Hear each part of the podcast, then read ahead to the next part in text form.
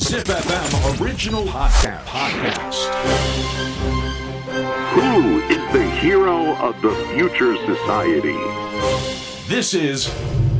Hero Quest.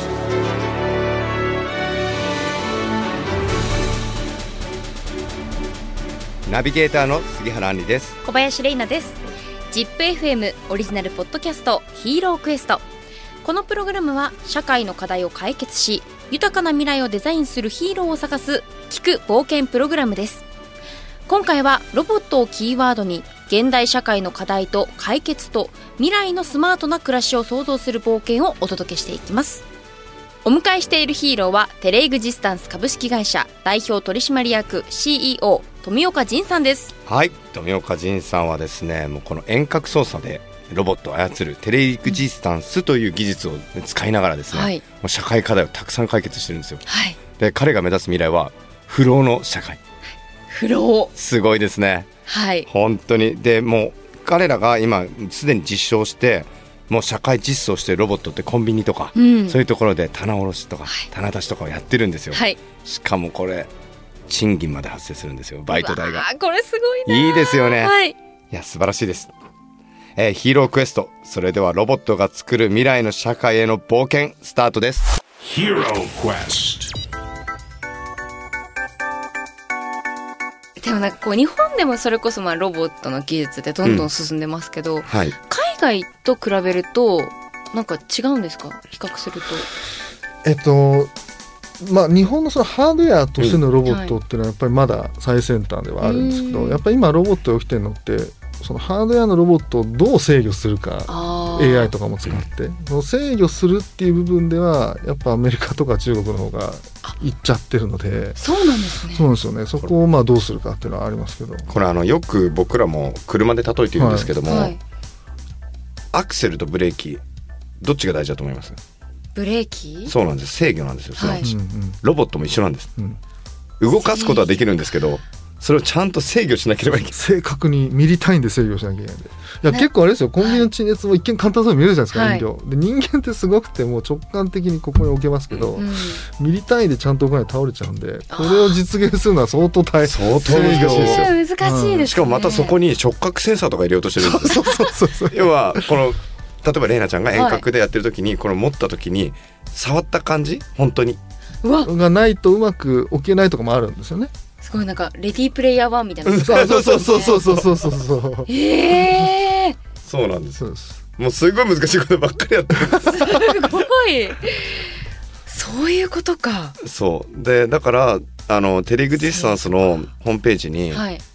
プロモーションビデオがあるんですよ、うんうんうんこれバズったんですけど世界的に、はいもうねすっごい挑発的なんですよジンくんがちょっと気になりますや気にりまなすりま すぜひねこれ皆さん見てほしいんでちすょっけとどチェックしますねすごいかっこいいですよもうはい映像もめっちゃかっこいいですけど、はいもうなんですかなんかはい俺らが変えてやるよみたいな ヒーロー だからヒーローですねそう。だからちょっと癖のあるヒーローですね。そうですね。だいぶ癖ありますね。いやでもそのぐらい尖ってないとそうですね新しいものってであきないですよね本当にだからトレンドを作っていくっていうのはもいそうですけども、パイオニアになっていくっていうのはそのぐらい尖りがないと、はい結局実証していかなきゃいけないわけですよ。うんそうですよね。でそれをしかも立証して確証していかなきゃいけないっていうのは、うん結構寂しいんですよ一人では。あ大体信じてくれないですからね。最初信じてくれないですよね。本当に信じないだけなんですけど邪魔しますからね。そう 邪魔しますから。確かに。豊かになっていくのにもかかわらず、うん普段の生活にないものがポンって出てくると確かに不安になってそう邪魔したくなる 人も出てくるんでますあかねね。出る杭打たなくてもいいんじゃないかなと思いますけど、 ねえとはいえもう本当テレグが目指してる未来の中ではもう本当もう止められないはい。っていうか止まらないと思うんですよね、うんどうですかねこれ10年後20年後も当たり前になってますよね多分ね10年20年単位では結構いろんなところロボット入ってますよ。もうですよねはい。あと5年ししてもけ結構変わってると思うんで。今も結構それこそなんかホテルの受付あがロねボッありトますによなねってたりとか、それこそなんかこうレストランとかでも配膳ロボ運んッでトそうすね来てくれるのがロボットだったりしますけど、そうどですんそうですあれどんはやっぱサインですよね。うん変わっあーその工場から飛び出してきてるっていうサインですよね。もうそういうのがもう5年後10年後20年後はもう不可当逆たり前になってるんですけど当たり前ねだってあれなんですもんだってロボット使うとか安いですしねどう考えても、だかそうでらすそよこね。の経済 合理性はもう変わらないんで、うーんただ実際あれですよね食事をなんか配膳、うんロボットはちょっと美味しくなさそうですよね 定定食屋とかで見た目の問題だか らあ見た目的に裏でロボットが作ってくれてるのはいいんですけうどんなんかできればなんかちょっとおばちゃんとかが持ってきてくれる定食の方が美味しそうですけどだかねらそういうやつは多分だからプレミアムを払うことになるそうでしょうね人がサーブするっていうのは多そうです分ねね呼ばれたよっつっておばおばちゃん呼ばれたよっつってご指名入ったよみたいなこっちに入りまし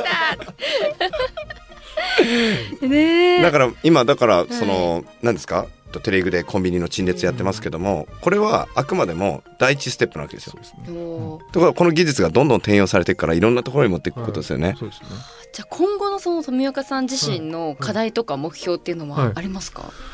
基本的には我々その人が毎日使う生活インフラそうコンビニもそうですし、スーパーもそうですし、そういうところにロボット入れたいんですよあなので例えばスーパーも日本に2万2,000店ありますけど、はいこれないとみんな生活できないんで、うんうんそういうところの人手不足をロボットで解決するとか、ーあと最近ちょっと思ったのは調剤薬局がやっぱ面白くてえーそうなんですか調剤薬局って6万店あるんですよ日本にさと同じ多いですよねは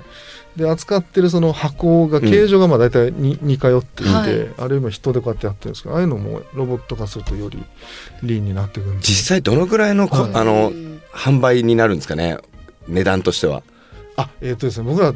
ロボット売ってないんであの、うんそういう意味で言うと人の代わりにロボットが働いてるっていう感じなので、うんはいそれに対して時給いくらくださいなんですよ。ああーあそういうことかレベニューシェアみたいな感じそうそうそうそうそうだからハードウェアとして何百万ではないんですよね。ああーでもレンタカー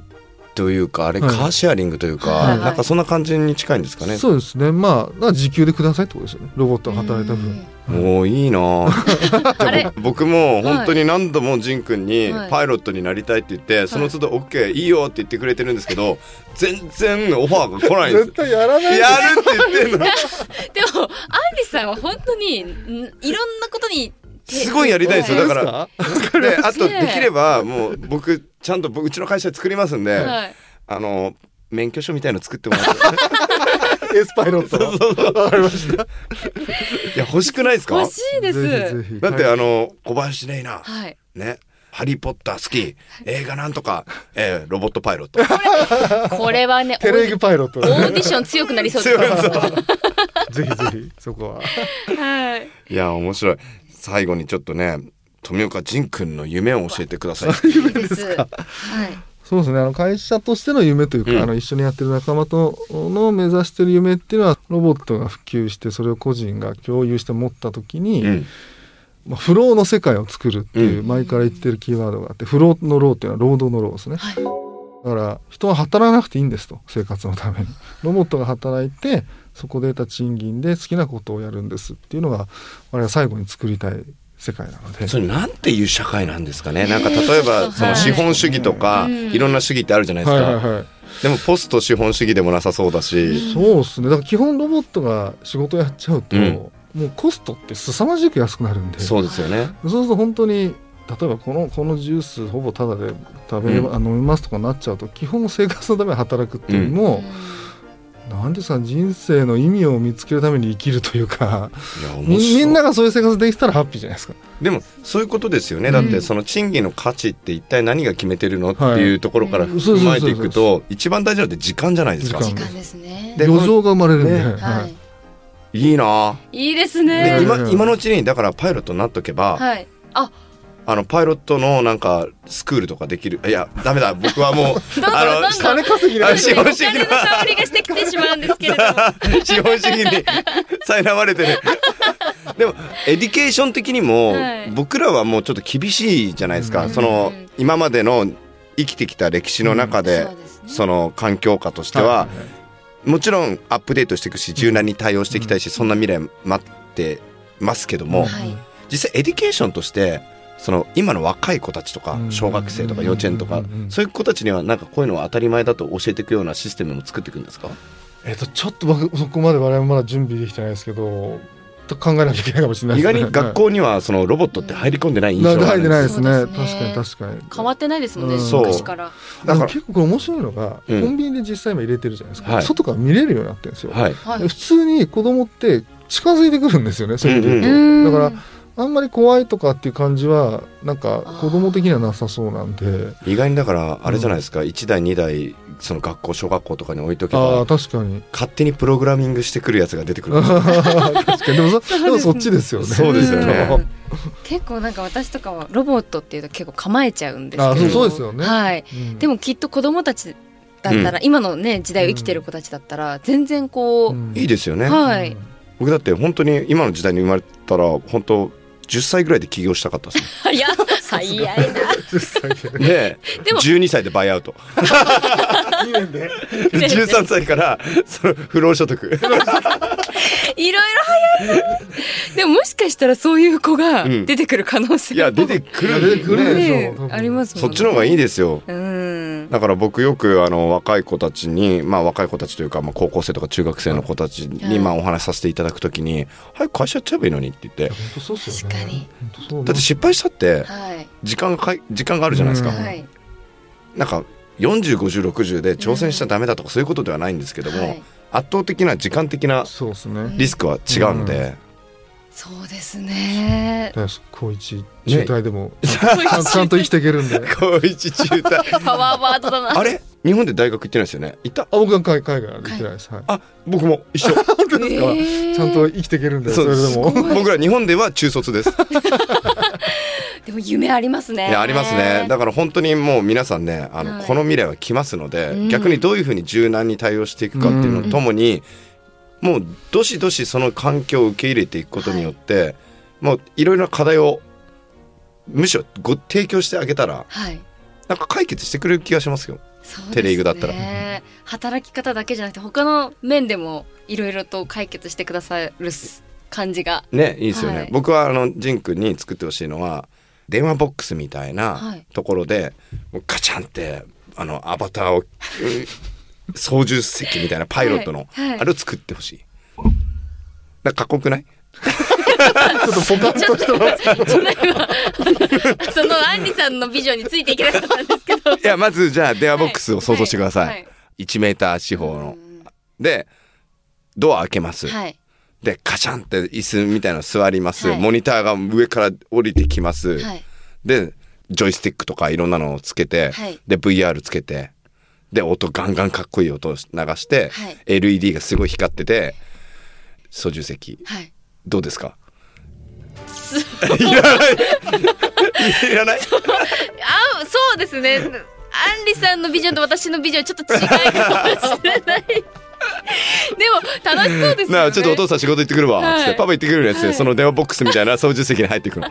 でも働くことが楽しくなりそうですそうですよね、うん、なんか会社行くの嫌だなとか働くの嫌だなっていう感覚が変わりそうですよもねう。すごいじゃあ今日はちょっと LED ちょっと色変えてみようかなみた いな、いやなんか根本がチ ャラいですよ 根根本がなんか六本木っぽいっていうかちょっと待って六本木よいやこれひどい六本木の人に怒られるよ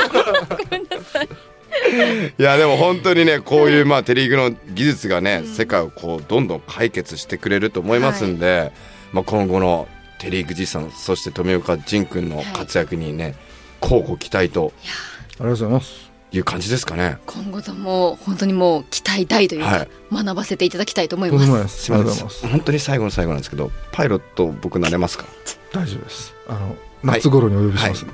あこれね毎回なんかいやいやいやちょっとバッファー取るのじゃあもう今年の夏にじゃあ夏確に夏にやりま認しょう収録しましょうか。はいやりましょじゃあ今現地取ったからね、はいすいませんあの小林玲奈ちゃんもうもちろんですお二人ご紹緊張し介しててもいいですかもちろんですちょっとオーディション強くなりたいですわかりました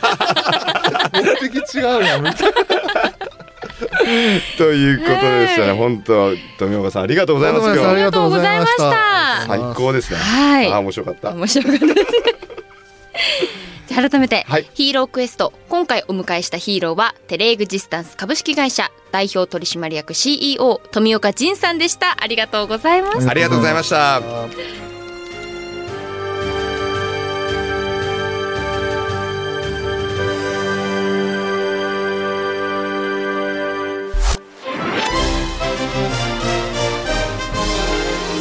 Hero Quest.